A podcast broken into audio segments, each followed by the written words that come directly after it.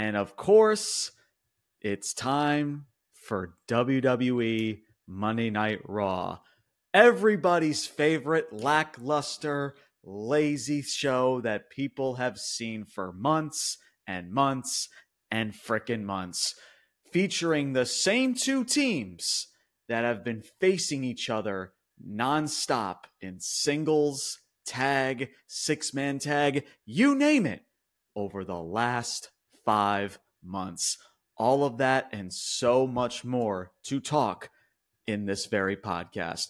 Ladies and gentlemen, good morning, good afternoon, good evening, and wherever you are in the world and whenever you are tuning into this video. My name is James Porcelli, and welcome to another special edition of Ruthless Talk.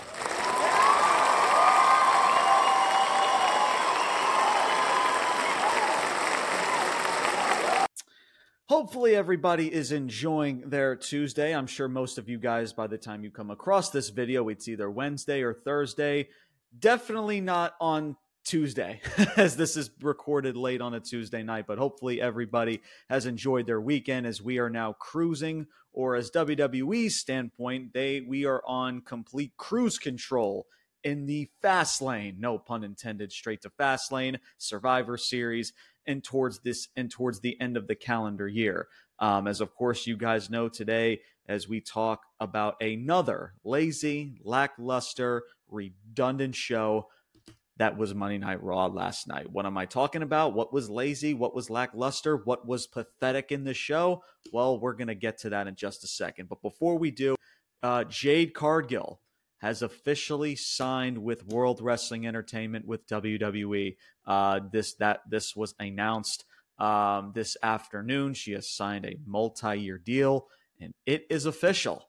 Um, as she, you know, videos are being posted with her walking into the Performance Center, ESPN, Sports Illustrated, all of these big headlines all for Jade Cargill as she is now officially WWE bound.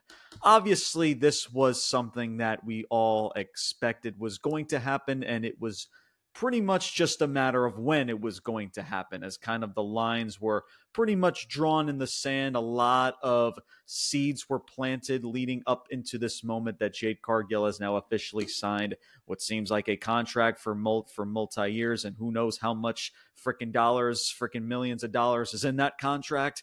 Um, but of course, this is something that we we pretty much expected, you know. And, and, and listen, you know, when it comes to when it comes to Jade Cargill, right? And there's a lots to get into about, oh, what does this mean for the company? What does this mean for the women's division? You know, what is she going to be a part of?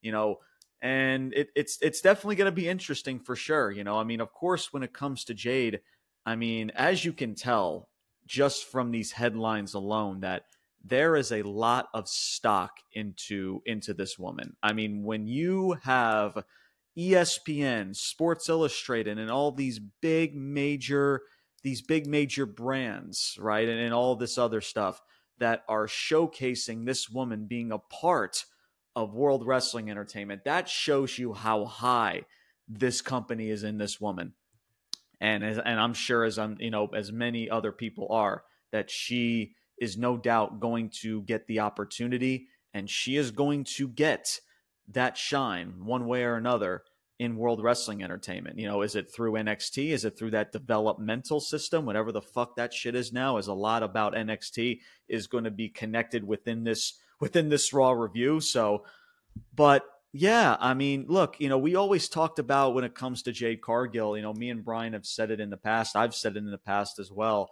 You know, this woman, when it comes to how she has just, you know, elevated herself, has elevated her stardom, has elevated her talent, and just everything else as a whole when it comes to her. She is she her aura of her character suits very well with World Wrestling Entertainment. And it kind of always had. I mean, even though and I've and I've seen it way back um, when she first started professional wrestling in general, not just in AEW, but just in the professional wrestling world, where she had the look, she had just the appearance, but when it comes to you know the gift to gab and really being good at this professional wrestling thing, you know, it it, it took Jade Cargill at least at least for a while, it really took Jade Cargill to really six, you know, really sink and get her feet wet into this whole professional wrestling thing. And as time went on, she really she just got better, she got better and she got better and Tony Khan and AEW put a lot of stock and effort into her. I mean, becoming you know, holding on to the TBS championship and having pretty much a Goldberg type streak, winning 50 some odd wins with zero freaking losses. And, you know, and I can't and I can't help but think, as I'm going to try to make this short and sweet because I do want to get into this review, I can't help but think that this has just the Cody Rhodes effect. What I mean by the Cody Rhodes effect is that, you know, it's a, a lot of superstars, even in that AEW locker room, Jay Cargill, and I'm sure there, there could be plenty others that their wheels were spinning when they saw Cody Rhodes take his ball from AEW to World Wrestling Entertainment. And I'm sure that that has gotten Jade Cargill's wheel spinning when it comes to eventually wanting to, you know, move on to who knows to greater pastures, to you know, to better and, green, and greater opportunities for her.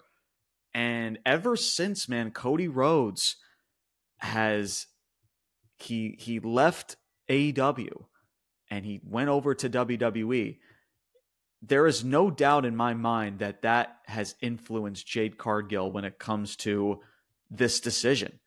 You know, and who knows when it comes to, you know, a lot of people that are also close with Cody Rhodes, you know, people like Ricky Starks. You know, don't be shocked for a guy like Ricky Starks. And I know if Brian, if he's watching this, I know he's been very high on Ricky Starks. At some point, man, he is he is another guy that kind of just fits the bill with when it comes to World Wrestling Entertainment, you know, and same with Jade Cargill. I mean, these are two people that just that just makes sense for them to be there. Um, you know, so just don't be shocked, man. I, you know, and it's just it's because of the fact that Jade and as well as Ricky Starks, they have a close friendly relationship. Jade Cargill has a friendly relationship with Cody Rhodes, and there is no doubt in my mind that at least part of this decision was influenced when Cody Rhodes decided to take his ball and go over to WWE. And you know, as I'm, it's I know I said it on social media the the Cody Rhodes effect, man. it's it's influenced a lot of people to scratch their head and say, man, you know, maybe this is something that I need to look, you know, look into, you know, down the road in my wrestling career or whatever whatever road they decide to take when it comes to professional wrestling. So, yeah, man. I mean, it's just it, it's interesting. You know, now you have Cody Rhodes. You know, we know the relationship with with Cody and Jay. They have somewhat of a friendly type of business relationship. And I'm telling you guys right now, man, it's just you know, don't be shocked if you see more stuff like this. Former AEW talents, current AEW talents that because of Cody Rhodes and just what he has influenced as the guy, the only guy to be a part of AEW that that company and go over to the rival that is WWE, you know, and I'm sure it's gotten a lot of people wheels spinning and think, man, you know, maybe maybe that's where I need to go. Maybe that's where I'm best suited when it comes to and then Jade Cargill is now the next one on that list and it could be plenty others. I mean again, I've I've heard Ricky Starks' name brought up a lot. That wouldn't shock me if you'd see Ricky Starks in the near future, maybe later in this calendar year, maybe whenever his contract is up. I believe maybe in 2024 or 2025. Not sure when exactly that year is, when that contract is up. But nothing, nothing would be surprising, as well as freaking CM Punk. You know, I've always said this about Punk, man. Do not be shocked if you see CM Punk be a part of World Wrestling Entertainment at some point you know, in the future. Um, you know, and now you're starting to you're you're starting to see the dots connect. You know, like I mentioned with Jade as well as Ricky Starks. Um, and again with CM Punk. I mean, again, we talked about with Punk, you know, if, if CM Punk is a guy that Endeavor, because they now own majority ownership, if they see CM Punk as a guy that's going to help them out, regardless of how WWE feels, regardless of how we feel about it, Endeavor is going to bring him in. You know, is that at Survivor Series in Chicago? Is that at the Royal Rumble? Is that at WrestleMania? Is that beyond WrestleMania? Who freaking knows? But, um, but yeah, man, it's just you know, hopefully Jade Cargill does amazing freaking things. I'm rooting for the gal. I've always I've always seen the potential in the woman. Um, the only thing that I just really hope that WWE does not do, and that is thrust her into a title picture. I really hope to God that does not happen. I understand, guys, when it comes to Jade, you know, we want we always want a fantasy book, and when it comes to you know people like Bianca or maybe Rhea or shoot, maybe it is a Nia Jax. Fucking, I don't know.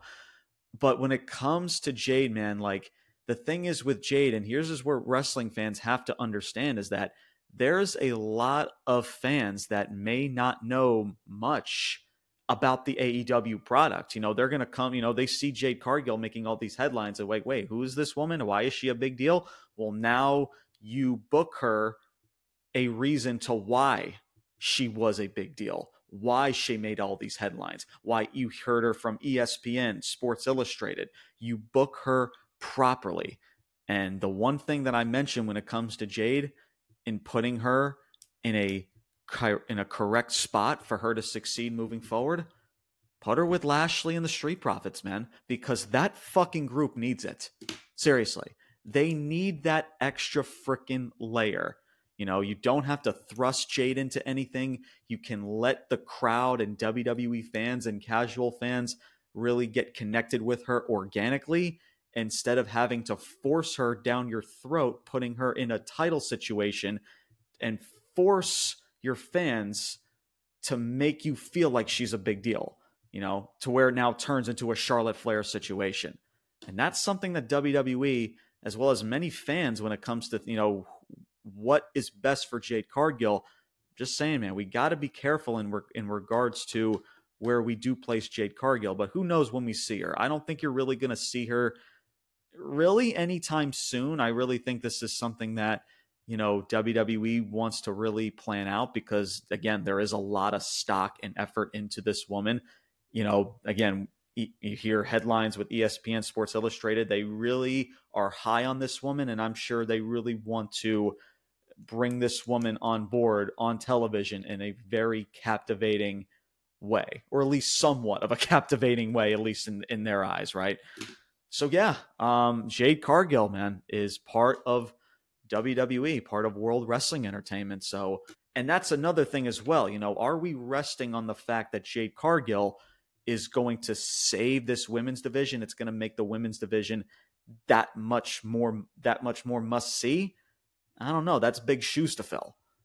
But, you know, obviously, you know, this is uh this is something I'm sure that Jade has thought about a long time.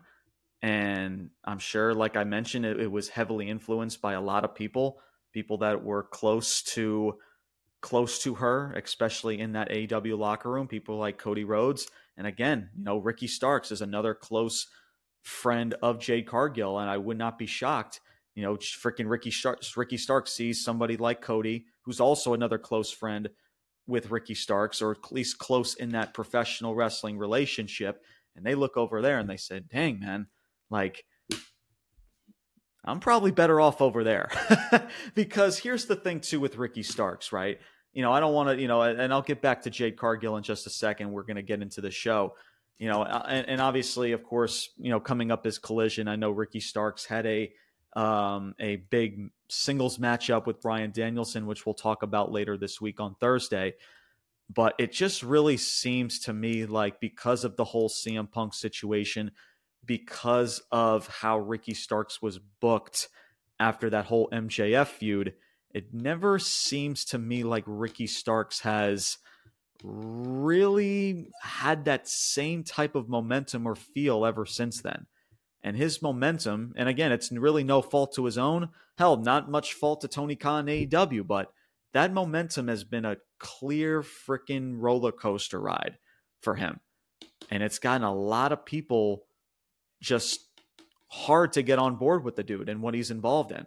You know, he's and listen, in, I mean, what he's doing with Daniel Bryan or Brian Daniel Bryan Bryan Danielson right now, does it have a place? Yeah, sure, but I don't know, man. Like, again, Ricky Starks is just another guy similar to what we what we what we said about Jade Cargill. Like the aura of Ricky Starks just just fits very well, similar to somebody like Cody and to somebody like Jade Cargill. So I'm telling you, man, regardless if it is Ricky Starks or anybody else in that AEW locker room, to me, like this is just this is just the start, man, of a lot of those wrestlers that are very close with Cody, a lot of people that Cody Rhodes that I'm sure he does have a say in that company now being the guy wants certain people to come on board.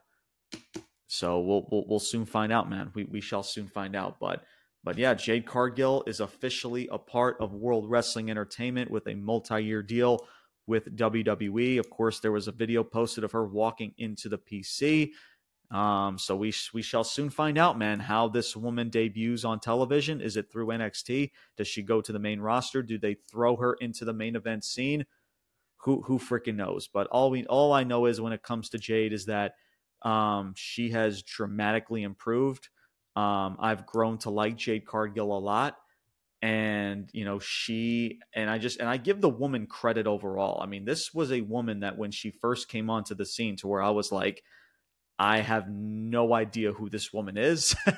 And she has just at least in the wrestling world right the diehard professional wrestling world you know she's definitely won a good amount of people over in this industry and she's made a name for herself regardless of how she's booked or what she's been placed in because there's no doubt, and me and Brian have stated as well, that whole TBS championship run was very, very underwhelming outside of that that large undefeated streak that she had holding on to that TBS championship. So I don't know, man. I, I don't know. So we, we, we shall soon find out where Jade Cargill goes and when she does debut either in NXT or on the main roster, we shall soon find out. But uh, but just to wrap that all up all up into a bow, there is no doubt that this, at least some of this, was influenced by Cody Rhodes and his departure from AEW. And I'm sure along the way, that's at least influencing a lot of other people in that AEW locker room, especially the way freaking that that company and what they got going on right now outside of MJF and Adam Cole. And I've stated it for freaking weeks and months on this very podcast, it's not looking good, man. It's not looking good. All right. With all that being said, um, and of course, we'll talk more about Jade Cargill uh, moving forward when the time comes. So I'm going to try to make this as painless for every single body, for everybody uh, that is watching this, as we are going to talk some Monday Night Raw. Um, man, just what else is there to say, bro? I mean, look, at this point, guys, like, I look, I'm looking dead into this camera.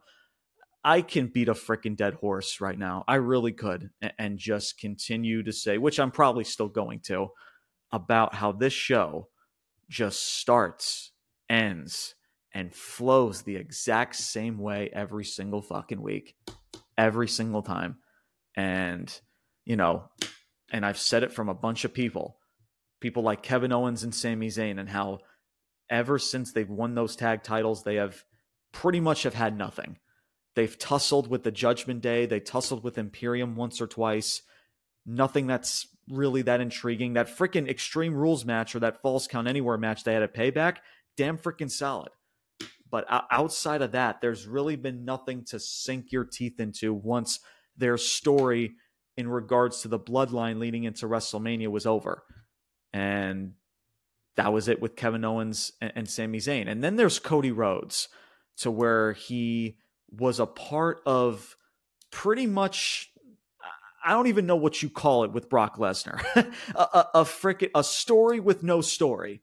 And all of that stock, all of that energy that was taken or that was used into that feud, into that story, and it now leads with Cody Rhodes doing nothing but tussling with the Judgment Day week after week when he has done nothing but defeat this faction multiple times in tag matches, singles matches, you freaking name it.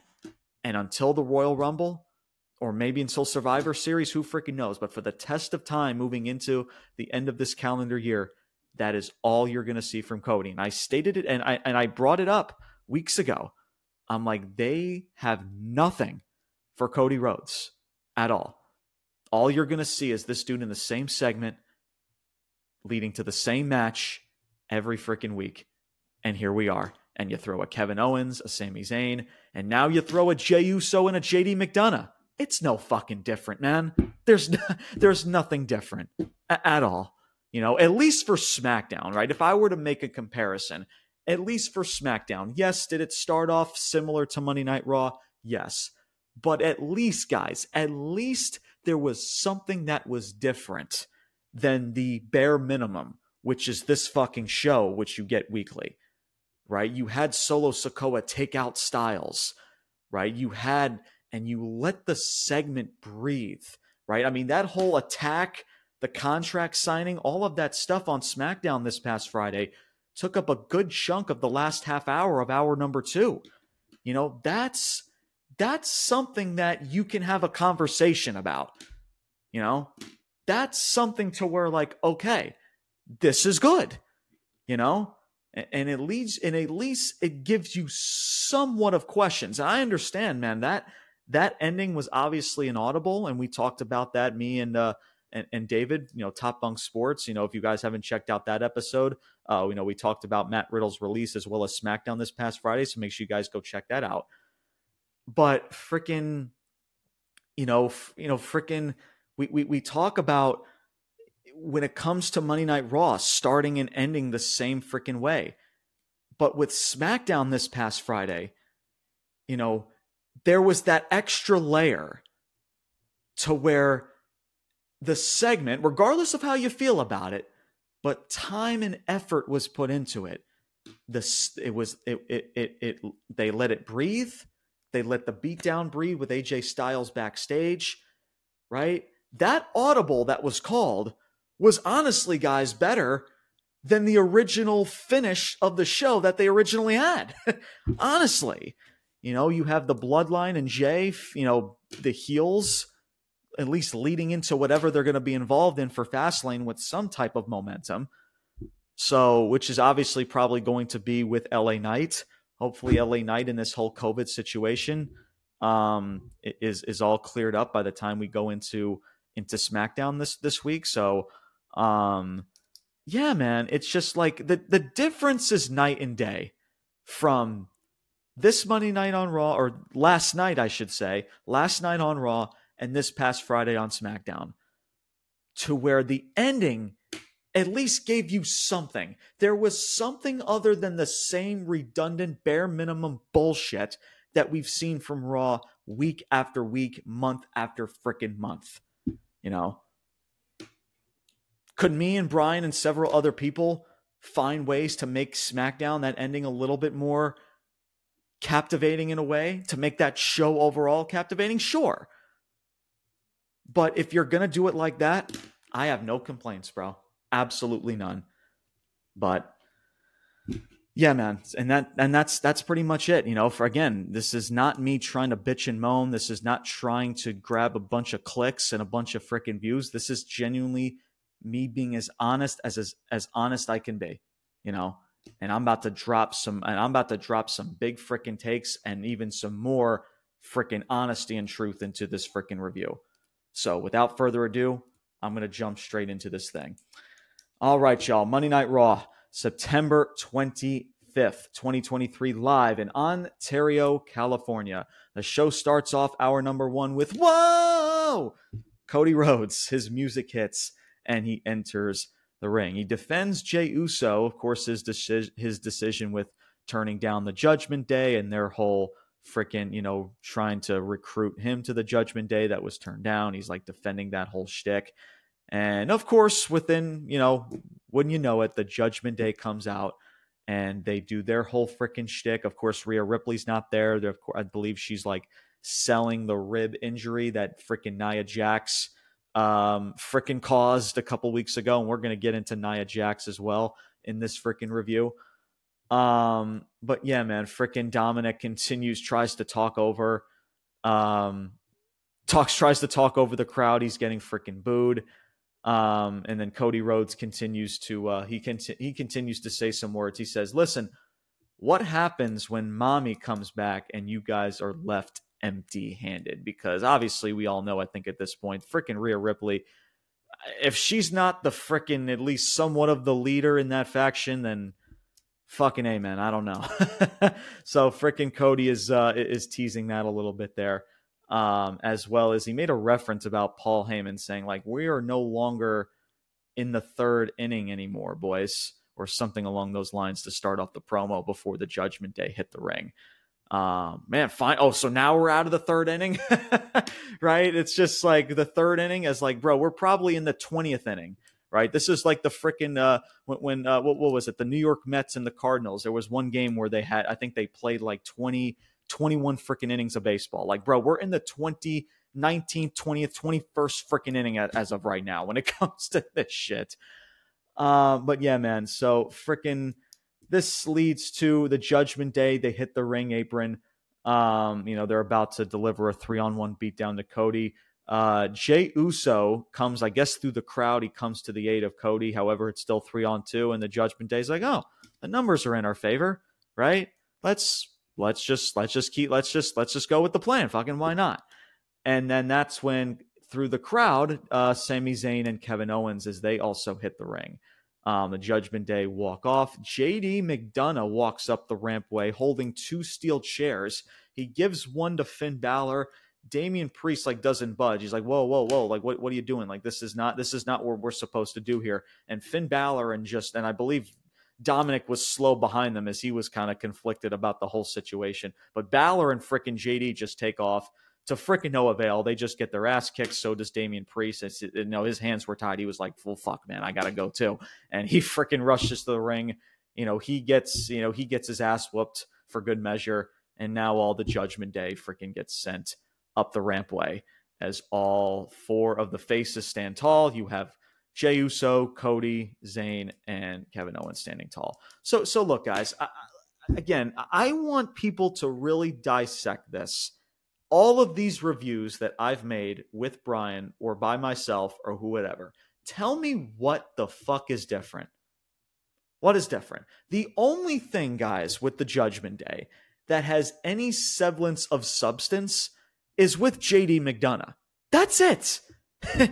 and the way that we the way that we build that is to throw the judgment day with the same fucking people every week on the show. And now you add Jey Uso, you're gonna have what man uh, an eight man tag? Are we gonna get war games at freaking Survivor Series?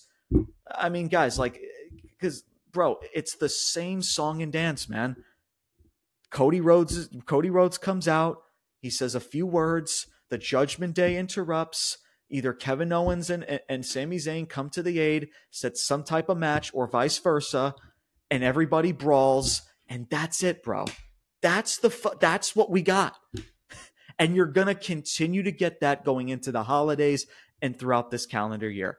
That's what you're getting, guys. Enjoy it, freaking enjoy it, because that's all you're getting, you know. And and they want to sell us with war games. How about can can we not limp? to freaking war games if, if that's what we're fucking doing because that's what we're doing bro we are limping into the end of 2023 within survivor series within the royal rumble in 2024 we are limping there we are limping on one fucking leg dude that, that's exactly what we're doing because guys the with the, having the same amount of people every week is not a story it's not it's just it's redundant. It's lazy and it's the same shit, right? And now you add a JD, a freaking JD McDonuts and a Jey Uso. It's still the same shit. You're just adding more bodies in there, and that's it. So we'll talk more uh, about this entire situation um, as they're a part, of course, another tag match with Kevin Owens, Sami Zayn, and the Judgment Day once again. And I got some stats as well to back all this up of how redundant and lazy this shit is. But we'll get to that. We're going to get to that. Up next, we have Bronson Reed versus Otis. This was a big E special, big meaty men slapping their meat across each other. Major pause. uh, Bronson Reed versus Otis, man. Listen, look, if if I were to be somewhat biased, and I don't like being that on this platform. I really don't. I really enjoyed this match, and I would hope that they would go a little bit longer, right? I mean, Big Bronson Reed and Otis, I mean, that's a cement truck versus a freaking bulldozer waiting to happen, right? And listen, I understand when it comes to these situations, right? And we did it to an extent with Miro and freaking Powerhouse Hobbs when they fought at AEW All Out. You know, we want to make fun of how they're big, strong men with big muscles. They got a lot of meat on their bones, you know, meat slapping meat across each other, right? You know, uh, but at least with with Miro and with Hobbs, at least it was at least it was somewhat regardless of how we got there, at least it was somewhat of a big fight feel on a big freaking stage. This man was just treated like a fucking circus. Michael Cole is calling these two buffaloes like it's a fucking circus act. I, I mean, this was the comedy shtick for both of these for, for both of these two men, you know, and that's what really rubs me the wrong way. To where, yeah, it was entertaining to an extent for only for five fucking minutes. I mean, bro, it's just like at least Miro and Hobbs over in AEW got at least a good 15 some odd minutes. I mean, uh, this match from what I have belt to bell was five, you know, but this was not. But I mean, WWE. That this was nothing more than a comedy shtick. I mean, freaking Michael Cole and Wade Barrett just kept fucking laughing. Freaking again, Michael Cole is calling them buffaloes. He's freaking busting out, freaking busting out laughing every time Otis does a freaking move or a caterpillar or a freaking jump off of the top rope. This was a freaking circus act right? Or at least how it was trying to be viewed as such. Oh, look at freaking look at Otis and look at how he's moving. Oh, it's funny. I mean, just I don't know, man. It's just just really rubs me the wrong way. It, it, really does. I mean, when you put two big behemoths in there, man, that could be fun. But for you to treat it like it's a clown show, like that's just I, I don't know. That again, that just really rubbed me the wrong way. Um, Otis again, he, and I'll be and speaking of the caterpillar, man, like, and I've said this about Otis. Every time he does his caterpillar shtick, it legit gets worse and worse, guys. It, it's at to the point where once he's done doing the caterpillar, he doesn't even get back to his own feet. I mean, this dude, and I understand he's always been a big boy. He's got big meat on his bones. I get it, man. But it's to the point where this dude looks slow and looks really extremely just, just not as agile when he was when he first started with freaking what was that tag team called? Heavy Machinery. You know, and now you can tell he's even he's gotten even a little he's even gotten bigger than he originally was. And it's slowed him down, man. And it's like you can tell it's like every single time he does that shit, he gets more and more fatigued. It's it's not a good look, bro. It really looks bad. I mean, guys, go back and watch, dude. This dude struggles just to get to his own two feet. And it it it just it worries me, man. It really, really does. Um, so when this was all said and done, Bronson Reed wins this match via a running senton, followed by the tsunami as freaking you know Wade Barrett with uh or let me let me let me let me correct that. Let me say that properly. Tsunami or however in, in his freaking accent. um with the tsunami finisher for the W. So obviously, you know, that looks like they're trying to somewhat pump up Bronson Reed, maybe throw him into this IC title picture in the future. Guys, I don't know, man. Um, I I just so with Chad Gable, I guess being a part of this whole IC title shtick, I guess you're just gonna see Otis continue to freaking lose. I, I don't know. Um, look, there's nothing much I can really bash in regards to this. I just wished it wasn't viewed as a circus comedy shtick because again, if you listen to commentary, if that that's just and how the match was kind of like portrayed, that's pretty much what it was you know and again i understand you know to a fault we did it with you know with people like miro and hobbs you know big you know two men with big meat on their bones strong individuals you know big meaty men slapping meat freaking freaking a biggie special right? You know and we and, and but we joke to that to an extent but when the company does that and they have that same type of view and feel going into this match because again at least for AEW and all out you know to their fairness that had somewhat type of fight feel and just and, again it was placed on a big stage and felt somewhat important regardless of how it got there but with this man this was just this this was just treated like a fucking joke You know, and if, if that's and if that's how you want to book it as, then that's how we're gonna view them as Otis and Bronson Reed. At least for Otis, because he took this freaking L. Nothing but a fucking circus sideshow. And for Bronson Reed, man, I, I don't know what they're doing with Bronson. You know, at first you thought they were he was going to get the big push. He was on a winning streak. Then he's been on a losing streak. He was sh- stuck in the shtick with freaking Ricochet and, and, and Shinsuke for so long. Now it seems like they're pumping him back up. Is he going to be in this IC title situation? Guys, I don't know. And, and again, man, is, is Bronson Reed being placed in an IC title picture really helping his booking? Right? Is throwing a title match or in a title picture with Bronson Reed really helping his booking? Right? I'm just, I'm, I'm just saying, man. And that's, that, I'm just going to leave it at that.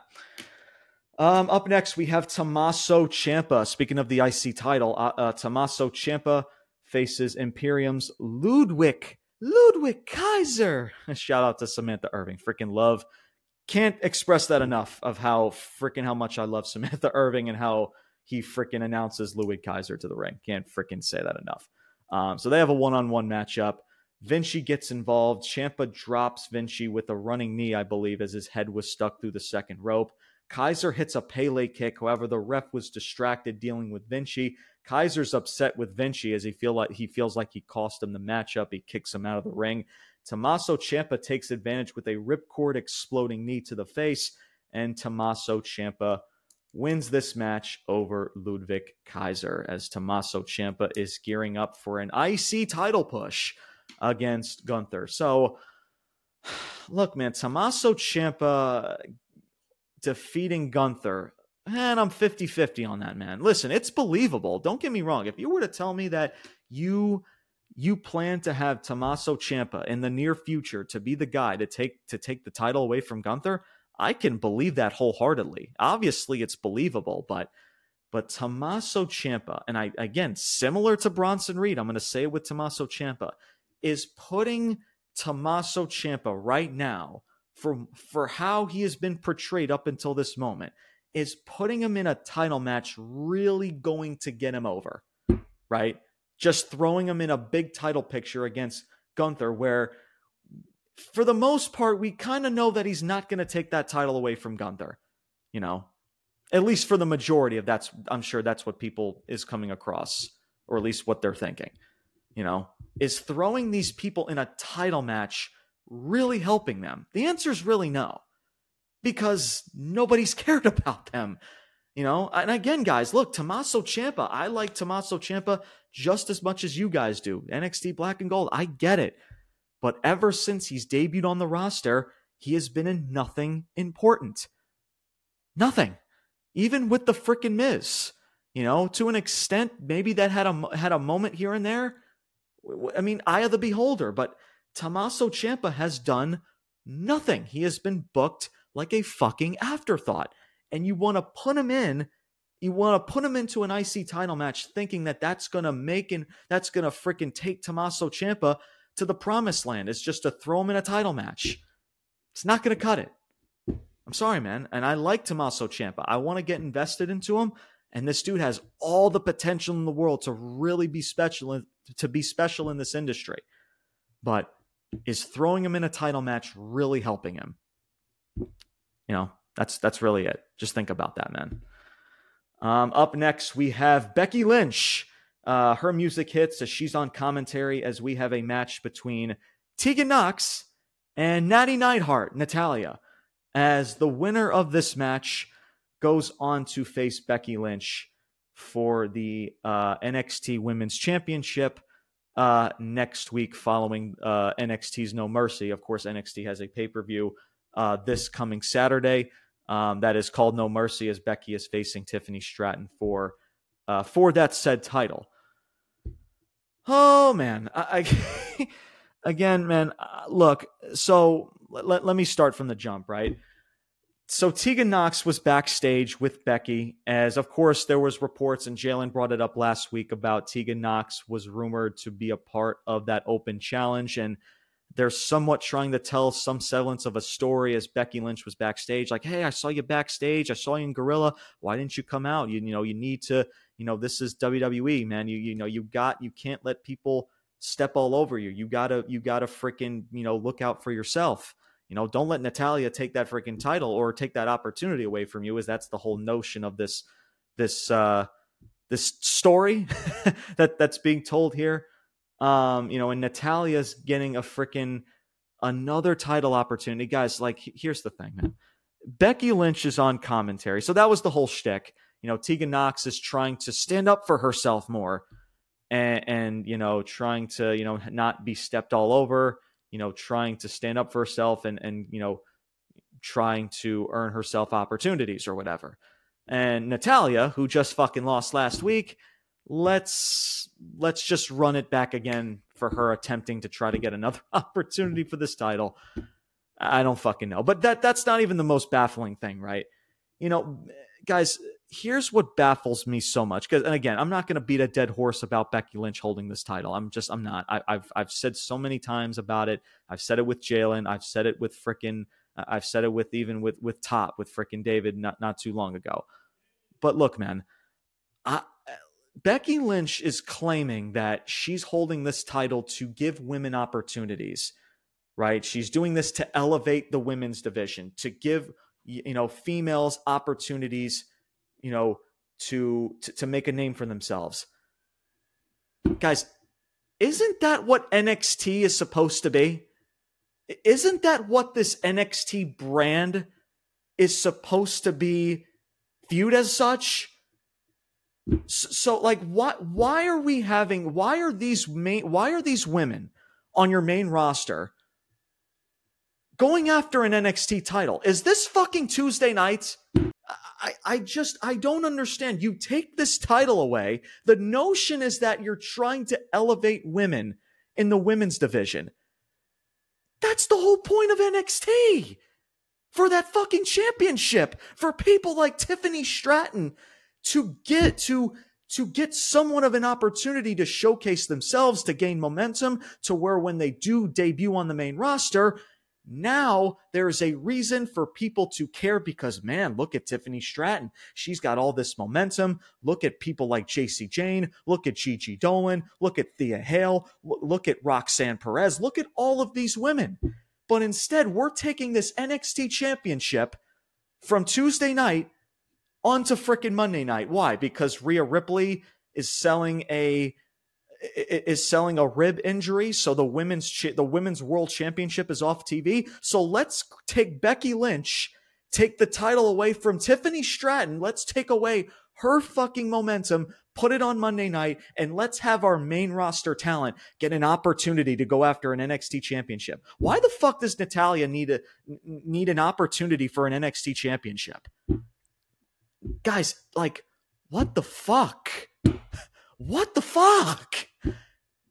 The whole point of NXT, right, is the is is to elevate the women's division for titles like the NXT Women's Championship.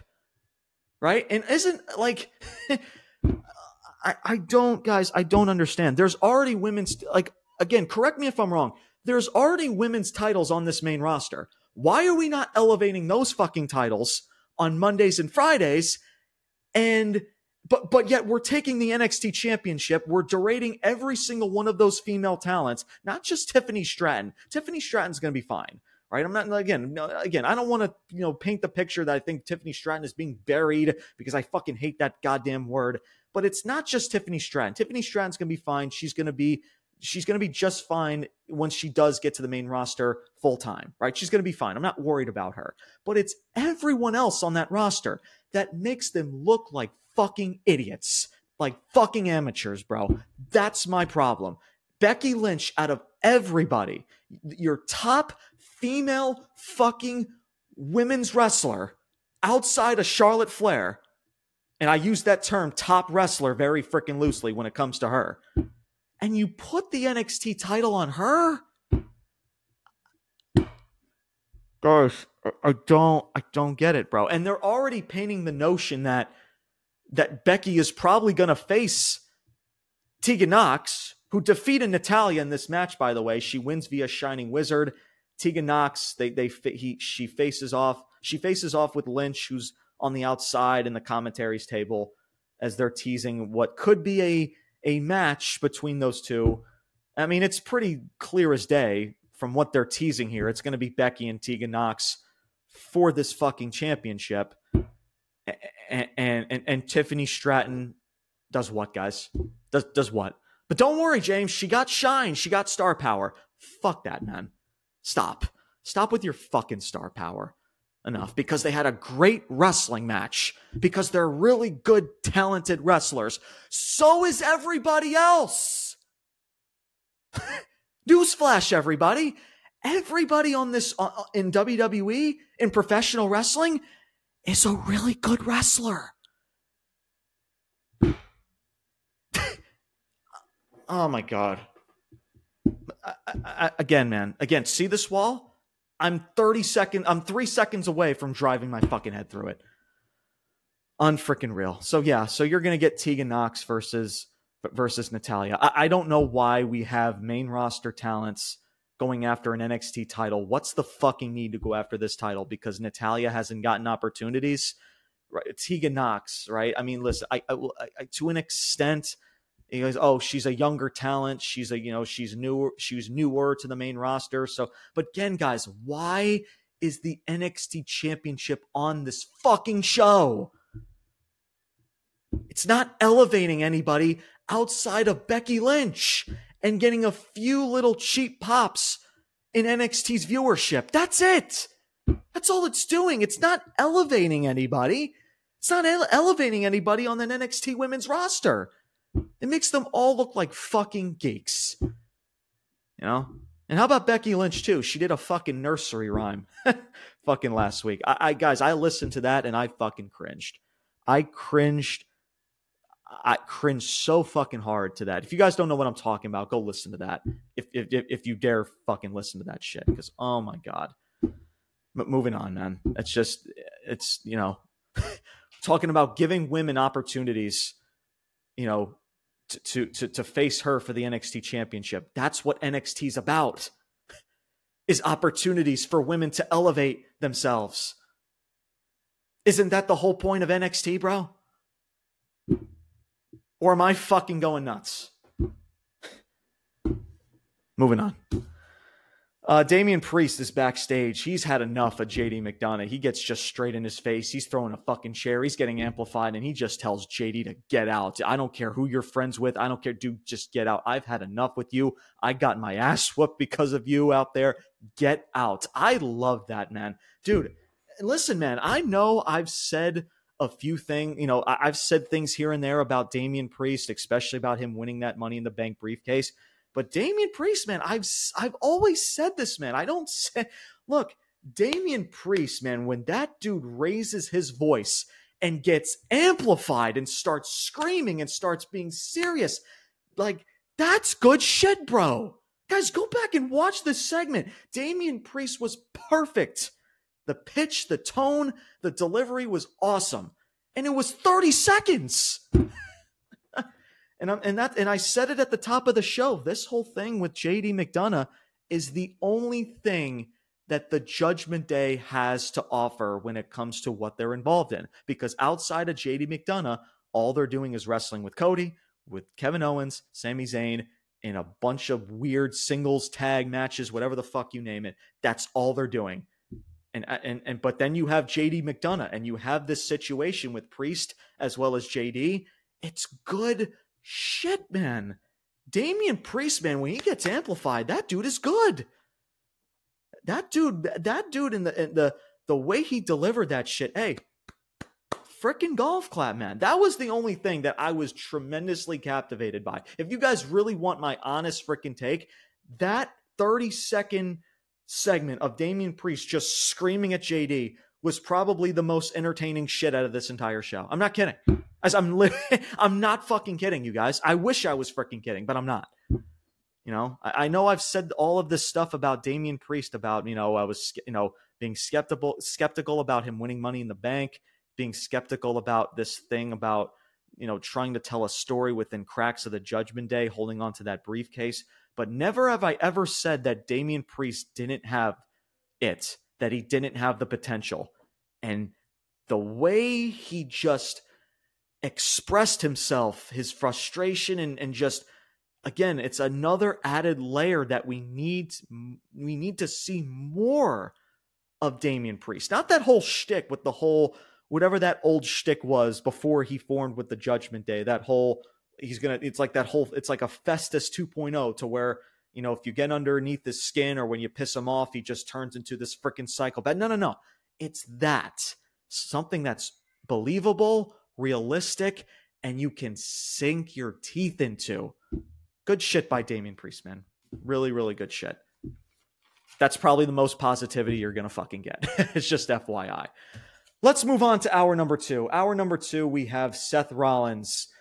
Good old Seth Rollins, the world heavyweight champion himself. His music hits and he enters the ring. My man looking looking like the freaking Kool-Aid man, freaking wearing just red from freaking top to freaking bottom. Freaking ironic, and I'm wearing a red t-shirt, right?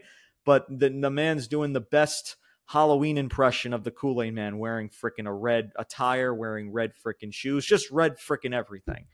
Um, the fans are sounding like zombies again to his fucking theme song. Again, guys, I'm at a point where I just mute the fucking television. I cannot stand listening to that fucking shit. It is fucking nauseating and I can't listen to it. I'm sorry. I mute that fucking shit every time. it's just it's I'm at a point where I'm just like enough. For several seconds it's it's fine for several minutes. It's like, just stop. Please fucking stop. Anyway, um, Seth Rollins states he wants an answer from Shinsuke Nakamura. You know, Seth Rollins has been, you know, been asking or has been demanding a challenge for Shinsuke to challenge him for a rematch for this title. Shinsuke has denied several times. However, this time Shinsuke shows up on the Titantron. You know, he's express again expressing his native language. He's on the Titantron. This whole little vignette, freaking love that. I thought that was cool. At least to an extent, that was really cool for in the moment. Um, and yeah, Shinsuke, when it's all said and done, um, accepts Seth Rollins' challenge. Um, and he challenges him to a last man standing match. The Seth Rollins man that I honestly is the be- is is truly the best version of Seth Rollins get rid of get rid of that fucking attire shtick. Get out of Becky Lynch's fucking wardrobe. Get out of her fucking closet and be the Seth Rollins that you were. That people grew that that got you on the map. You know, enough of this Joker, half Joker, non Joker, whatever the fuck this shtick is. Like, just be Seth Rollins, man. Like this whole notion of with him wearing the fucking suits and the laugh like it's just i'm telling you man like i can name the the j&j security shtick the authority shtick hell his stay his his, his shticks with the shield eh, hell his run as intercontinental champion were all 10 times fucking better than this than this shit. I'm telling you. That's not my personal preference. It's just it's just outside of that song right? There's nothing right? And again, I know personally I don't like the song, but if you guys are really honest with yourselves, if Seth Rollins doesn't have that theme song, what does he have? He has his he has he has his flashy fucking attire. And listen, I love when people dress up, man. I like when people have a sense of taste and fashion. I fucking love it, dude. Hey, more props to you. But if Seth Rollins doesn't have that song, bro, he has nothing. You know, the only way to, you know, the the way to get over in this company is just to have a catchy theme song for people to sing to. You know, that's forget your character, just have a really cool theme song. And again, yeah, listen, having a good theme song is part of it, but it's it's it's but but that's that's all Seth Rollins has. That's it. You know, at least you know finally to an extent leading up to payback there was something to sink your teeth into with Shin, with Shinsuke. I stated I stated that whenever you know when Shinsuke did turn heel and did excuse me did turn on Seth Rollins and started this whole feud with Seth you know, and Seth Rollins freaking accepts um, Shinsuke's Nakamura's challenge for a for a last man standing match, and Rollins' music hits and he stands tall, and fans just sing the fucking song. Whoa! Right.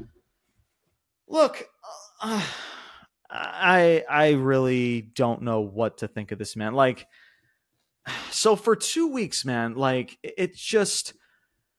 Look, I love Shinsuke's his new aura of his character. I really truly do. But so Shinsuke is denied week after week after week after week. And now finally he accepts to get a last man standing match. And listen, I get the whole shtick and I get the whole I get the whole story behind everything. And, and if that's if, if that's if that's people want to sink their teeth into, if, that, if that's their personal preference, then much props to them. But I don't know, man. Something ever since the way the way payback ended, the way Shinsuke lost the match, and how fans have had to sink their teeth into trying to trying to get on board with a story with an attack that nobody saw on television live it's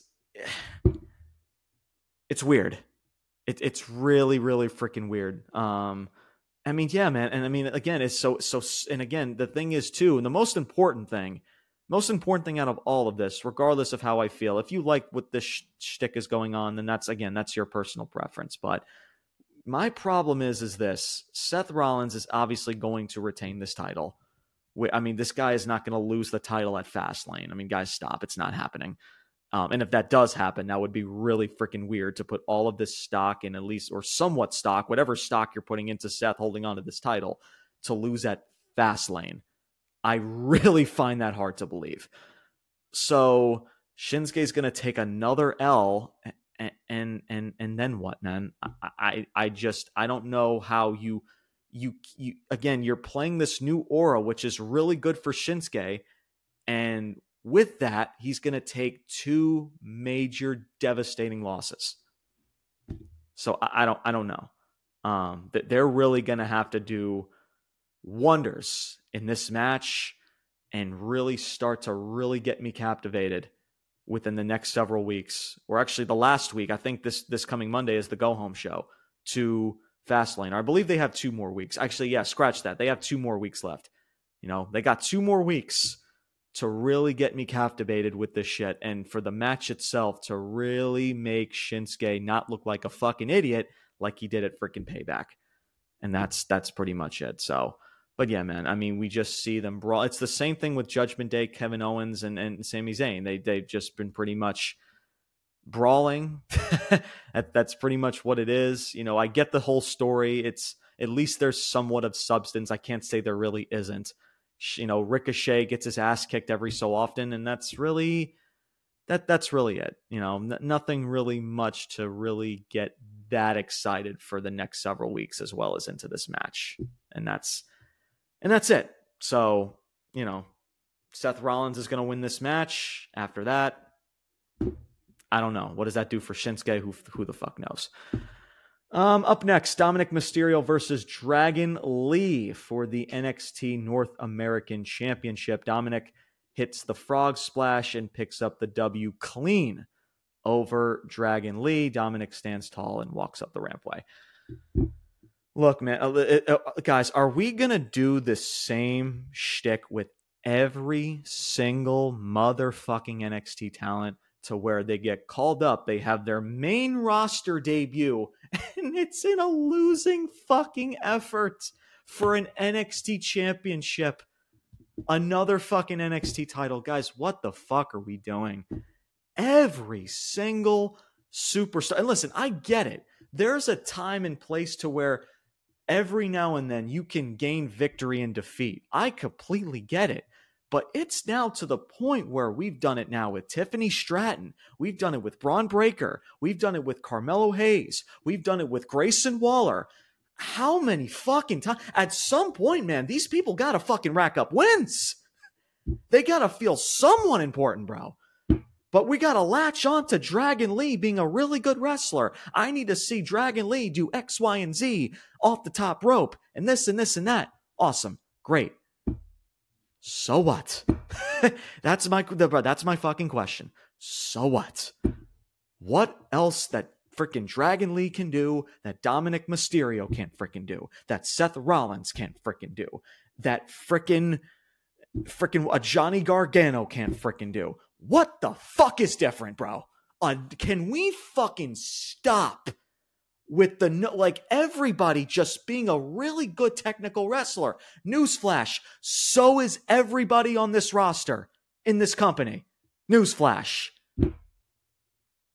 What about Dragon Lee and what he's involved in? right? Look at Ricochet. Ricochet and the whole Logan Paul situation, right? I was, that has been the most I've been invested with Ricochet probably since NXT, you know? And then you put Dragon Lee and you fucking lose, bro. It's just like, I don't understand how this makes the NXT brand look good when all of these main roster talents just just give them L after L after fucking L. But don't worry, Dragon Lee's a Dragon Lee freaking is a great technical wrestler. I need to see him do more in that wrestling ring that I've seen from superstars countless of times that do the same maneuvers. Moving on. I'm done. Just I'm done. Nia Jax. She injures most girls hits the ring. She's actually got a new theme song, by the way. I actually I didn't even realize that until last night. She's got a new theme song and everything. I don't even know what the words or what the shtick is with her theme song, but it's a new theme song. Uh, Michael Cole's in the ring asks Nia Jax why she is being or she is targeting the women's locker room. You know, the fans just start to what her freaking Nia Jax. She's like just freaking, I guess you could say playing along with it or whatever. Um, Zoey Starks interrupts. She gets right into Nia Jax's face, and she like she's daring Nia Jax to like drop her face to face. Like, listen, you blindsided me last week. Good for you, but I'd like to see you do that to my face. Do it, like right up in freaking in in uh, in Nia Jax's face. And I like that shit to an extent. I like that. Zoey Starks. I've said that about her countless times. Her being a baby face, I'm just I'm not solely on board with that, but her and what she can offer is is darn good. We've seen it as a heel with Trish and the whole shit, the situation with Becky and that whole feud, and now she's being a face. It's just I don't know. It didn't work in NXT, and I don't know why we're playing this shtick on the main roster. But anyway, you know, freaking security start to separate the two women. This leads into a brawl, and it leads in, into an impromptu match as Nia Jax faces Zoey Starks. Nia Jax wins via the Annihilator finisher the Annihilator guys is just Nia Jax just sitting on Zoey Starks. that that's the finisher. She she goes up on the second rope and sits on her for the W. Um so Zoey Starks, man. Zoey Starks, man. That that turn that turn on Trish Stratus is doing wonders for fucking for for for fucking Zoey Starks. You know, you make that moment so memorable, so meaningful, turning on Trish Stratus out of all fucking people. And now for the second straight week in a row, right? Forget the whole like that's a whole different story, right? Teaming with with freaking with Shayna Baszler just out of the freaking woodworks because I, I, don't know, just trying to make something out of nothing with this women's tag division, right? And, and then you have Nia Jax that squashed her as well as three other female talents and you throw her into an impromptu match and she gets squashed and defeated yet again by Nia Jax. You know? It's it's fucking unreal. Unreal. That this is what that this is what we're doing. We're we're playing this this Nia Jax agenda where she's squashing the entire Raw locker room. Who's going to be next, guys? Are we going to throw a, a Chelsea Green in there? Are we gonna is Shayna Baszler gonna face Nia Jax? Is she gonna suffer the same fate? What the fuck are we doing, bro? With your women's fucking talent that need fucking momentum now more than ever. I highly freaking doubt that you can, you know, you can push Nia Jax and not make your women's division look like fucking geeks at the same time. Highly doubt that. You know, you push Nia Jax just to make everyone else get squashed. Is that really helping your women's division? Just saying.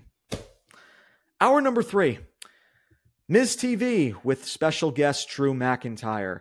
Um, you know, Drew McIntyre, of course, the whole notion is about, you know, him turning on Jey Uso's back when he was getting beat up by the Judgment Day last week, you know, hinting or somewhat hinting the heel turn that we expect that's that we expect is is leading to up until this point. You know, and McIntyre states as the Miz is kind of getting underneath his skin with the questions that he's asking. And he says, Karma's a bitch, you know, from what you did to, you know, pretty much, of course, the story with like, look, man, you know, and, and he pretty much stating, like, look, the freaking bloodline, man, like, I'm not just going to forgive everything that Jey Uso was involved with the with the bloodline costing me title after title, opportunity after opportunity. Karma's a freaking bitch. So, you know, just at least something along those lines. You know, the Miz asked McIntyre, how's it how does it feel to be upstaged by Cody? Um, as the New Day interrupts.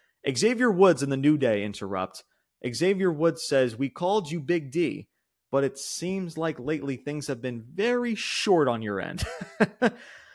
um, and listen, Matt McIntyre, you know, he keeps telling the Miz to shut up, which I thought was actually, to an extent, was funny.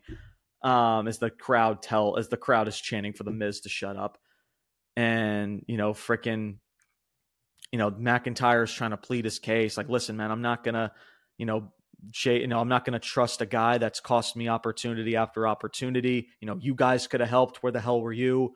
You know, and then you know, Kofi's like, listen, you didn't do what you had to do last week was was to come to Jey Uso's aid, and you didn't do that. You know, as they're going back and forth in that whole regard. Again, the Miz is being told to shut up, as again the crowd is is voicing their frustration for Miz to shut up and then he freaking Miz gets a freaking Glasgow kiss, a freaking headbutt to the face, as that officially shuts the Miz up. And this leads into a, an impromptu match with McIntyre against Kofi Kingston. Um, the Viking Raiders get involved in this match. This is Drew McIntyre versus Kofi Kingston. The Viking Raiders get involved. They take out Xavier Woods, who's at ringside, and McIntyre wins via the distraction via a Claymore for the W the Viking Raiders, they take out Kofi post match. And again, kind of similar, I guess you could say a similar visual looking back. And Drew McIntyre has no remorse. He's like, fucking man, I'm there's a there, there's tri- triple layer mousse cake. Freaking Titus made a new batch of that triple layer mousse cake and catering. Yeah, that that's way more important than this shit. you know, gotta gotta see what all that shit's about in, the, in, in catering. You know what I'm saying? Um, so yeah, man, McIntyre walks off, does nothing, and Kofi gets his ass whooped and Viking Raiders stand tall. Or I believe it was just Ivar because I think Erik is out, you know, because I think the New Day took him out. So now it's just Ivar that took out both men. I mean, Xavier Woods was already taken out via blindside. So look, man, I mean, the New Day and, and Viking Raiders, what, man? We're to get another Viking rules match. Are we to see these dudes for the 10,000th fucking time? And that's to intrigue what? And that's to intrigue what? Who? Who? Who? Who? Who? Who? Who? Who? Come on. We saw it on SmackDown, and now we're seeing the same shtick with Raw. Nobody fucking cares. Nobody gives a shit. and, and, now, and let, let me get to Drew before I get into this main event here. Look, man, obviously turning Drew at turning heel, I guess you can say beggars can't be choosers. We're somewhat getting to that we're somewhat getting to that degree right? However man like this should have been done. I, I know i may sound like a broken record. Maybe i sound like i'm beating a dead horse but drew mcintyre should have turned fucking heel at money in the bank all the momentum that he had with his big return in london at money in the bank the proper way to really push drew to the promised land where he should be, right? With his character and his aura, his persona, his look, everything should have happened at Money in the Bank or the Raw after Money in the Bank, going after Seth Rollins, going after that world title, and really getting Drew McIntyre back on that path that he was that he was in three years ago when the pandemic and all that shit freaking ruined everything. Ruined his career. Um, and now you bring him back, you keep him as a face to go after an IC title that everyone knew fucking all across, everybody knew that he fucking wasn't winning that title. And you throw him in there with Matt fucking Riddle, with the freaking New Day, and he has felt just so unimportant for, for the test of time. And now you and now you want to tease this heel turn? Why couldn't you do that at freaking London at a big stage when it was it fucking meant something? You know, I'll listen, I'll give it a chance and see where it goes. I don't I'm not liking where it goes. There was really no progression in this heel turn, this potential heel turn. It's the same stare back to the ring and being like, oh, let me, uh, there again, Titus is making his world famous triple layered mousse cake. I'm going to go have some of that because I don't give a shit what's going on in the ring, right? So yeah, it's just, it's just, again, man, I like the fact that they're doing the heel turn. It's the right decision. Drew McIntyre needs it, but it's the way we're going about business is the problem. The way that we're leading into this official turn is the fucking problem because it should have fucking happened by now. You should have, you know, stroke strike strike while the iron is hot. I can fucking speak. You should have strike while the iron is hot at Money in the Bank. When he made his return, you can get people talking, and he would have been the big major headline going into Monday Night Raw that next day. I'm telling you. Right? Or on Monday night since it was on a Saturday night. So, but no, He's t- you know he was fooling around with the New Day with Matt Riddle, McGriddle, trying to form a tag team. Fucking unbelievable. So I don't know, man. Beggars can't be choosers. I guess we're getting it. It's just the way we're going about things and how this is playing out.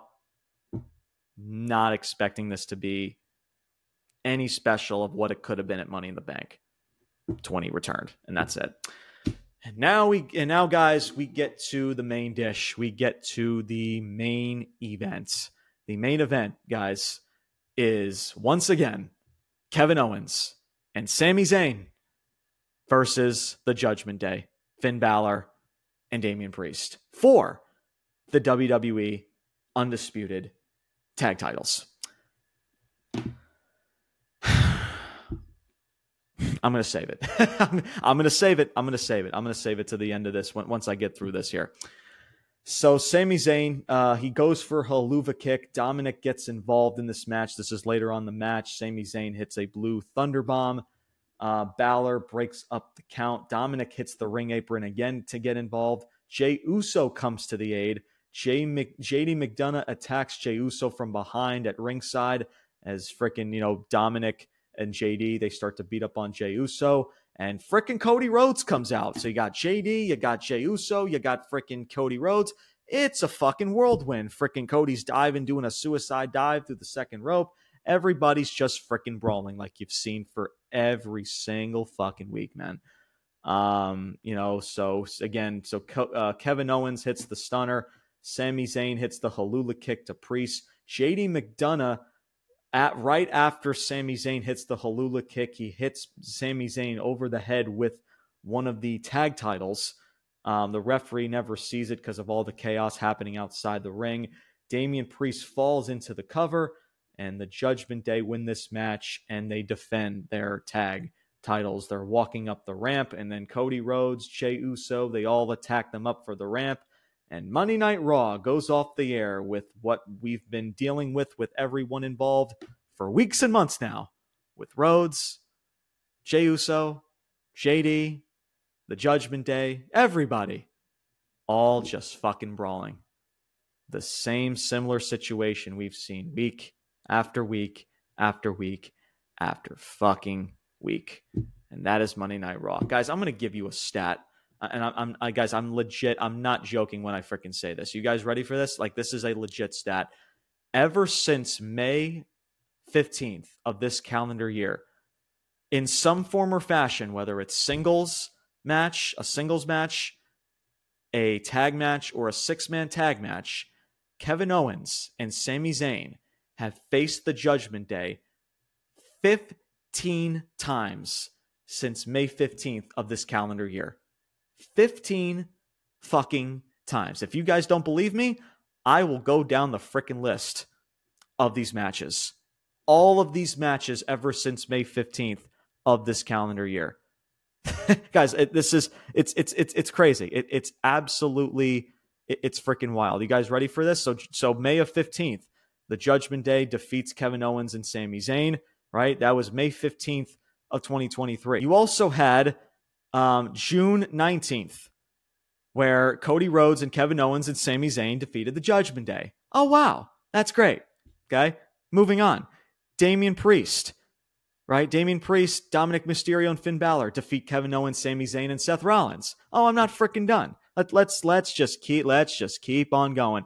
Kevin Owens, Sami Zayn defeat the Judgment Day. Damian Priest and Dominic Mysterio. Do you want to keep going? Oh, I'll keep fucking going. Sami Zayn and Seth Rollins. You take a freaking Kevin Owens, you put in freaking Seth Rollins. Defeat the Judgment Day, Damian Priest and Dominic Mysterio. Let's fucking keep going, guys. You want to keep going? Fuck it. Why not? Let's fucking keep going.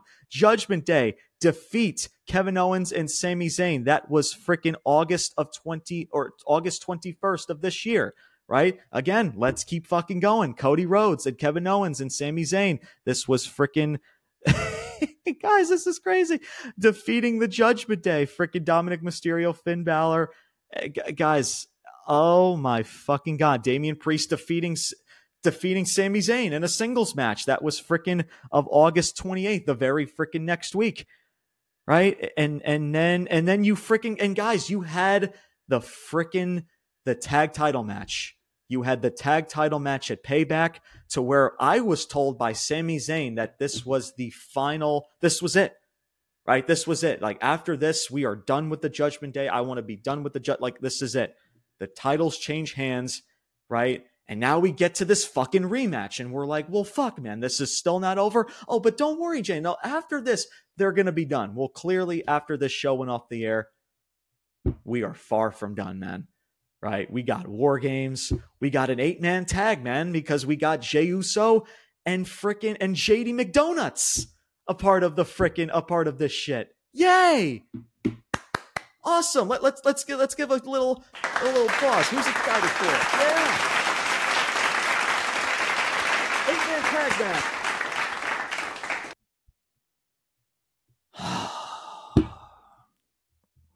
So there it is, man. I gave you the list of matches ever since May 15th, all the way up until now. All of these tag matches, these six man tags, these singles matches, every single one of them, all down the line, with Kevin Owens, Sami Zayn, the Judgment Day, in some for- form or fashion, are involved and are fighting against each other non fucking stop. Right? When you dissect this shit, you think to yourself, man, it's it's really that bad. It's that bad. So that's all and that's it, man. 15 times. 15 times since May 15th.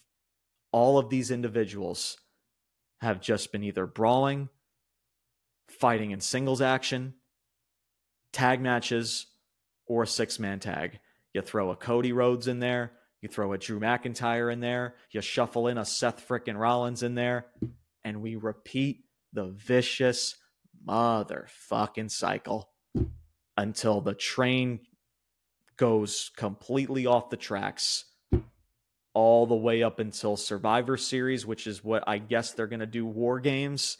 So we're going to put all of these same individuals and we're just going to place them in a cage. Awesome. Yeah, just you know. Well i mean look is the match could it maybe be somewhat exciting somewhat entertaining for what it is? Okay fine. But can we not limp there?